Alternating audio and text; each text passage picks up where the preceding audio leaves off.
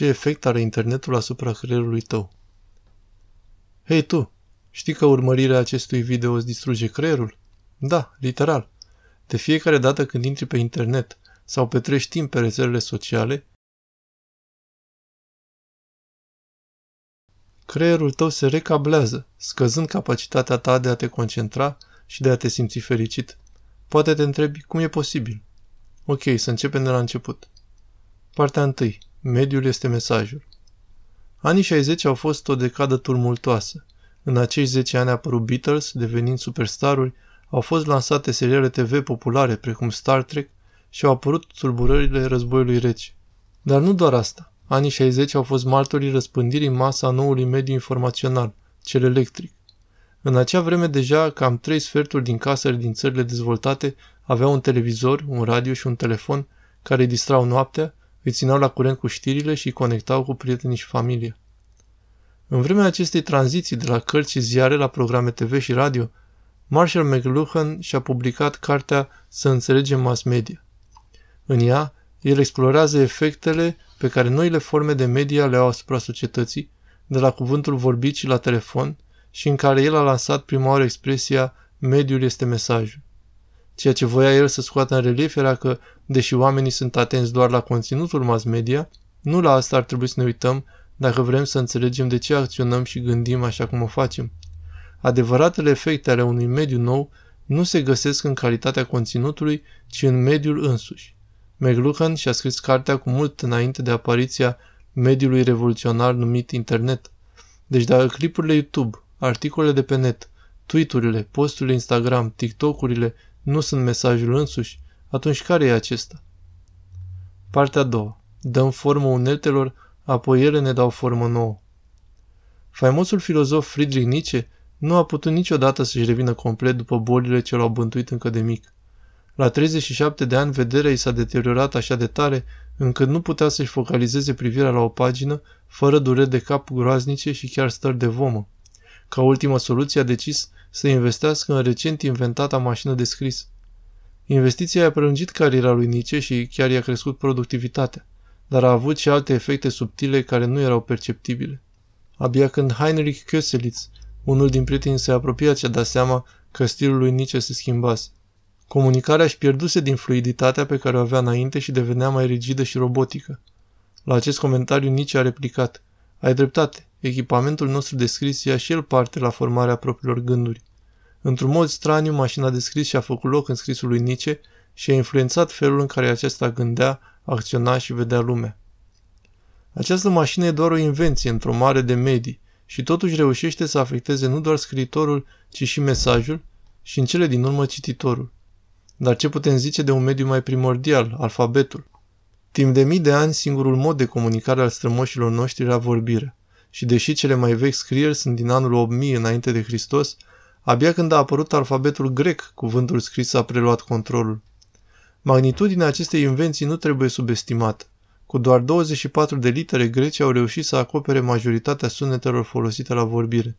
Asta a făcut scrisul și cititul mult mai facil decât memorarea de simboluri diferite pentru fiecare cuvânt, precum făceau egiptenii cu câteva mii de ani în urmă. Trecerea de la cuvântul vorbit la cel scris a fost un punct de cotitură în istoria noastră. Înainte de scris, gândirea era constrânsă de memoria umană și ceea ce putea o persoană să rețină în minte. Dar cu apariția cuvântului scris, cunoașterea s-a eliberat de acele constrângeri și putea să adâncească subiectele și problemele. E greu de imaginat cum declarația franceză a drepturilor omului sau critica rațiunii pure a lui Kant ar fi putut apărea fără un mediu care să permită o contemplare neîntreruptă și intensă. Aceste exemple arată cum un mediu, fie mașina de scris sau alfabetul, schimbă profund societatea și pe noi înșine. Dar de ce? Există o explicație fizică la toate astea?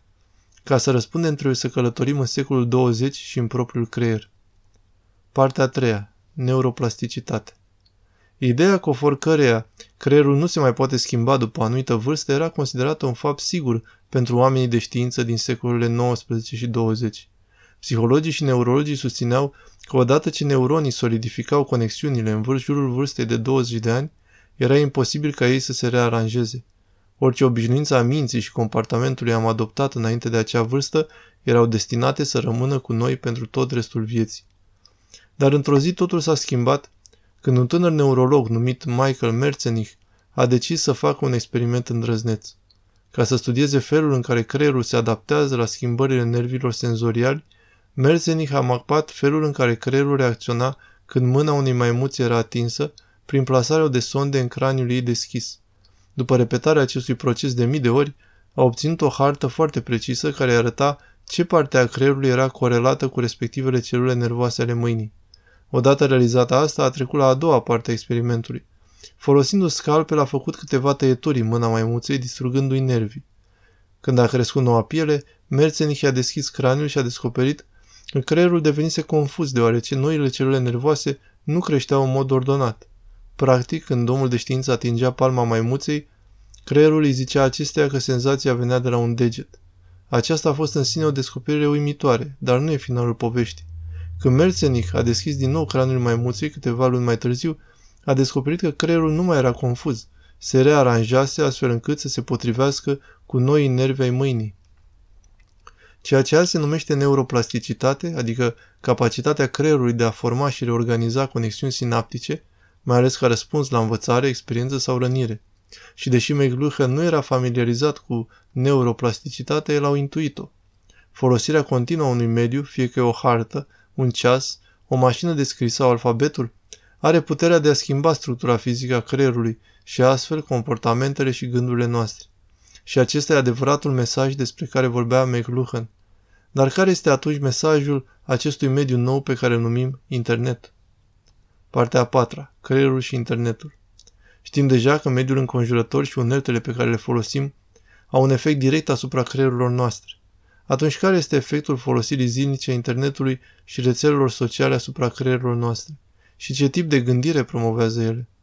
În cartea sa numită De mică adâncime, Nicolas Carr scrie Când intrăm online, intrăm într-un mediu care promovează citirea rapidă, gândirea grăbită și distrasă și învățarea superficială.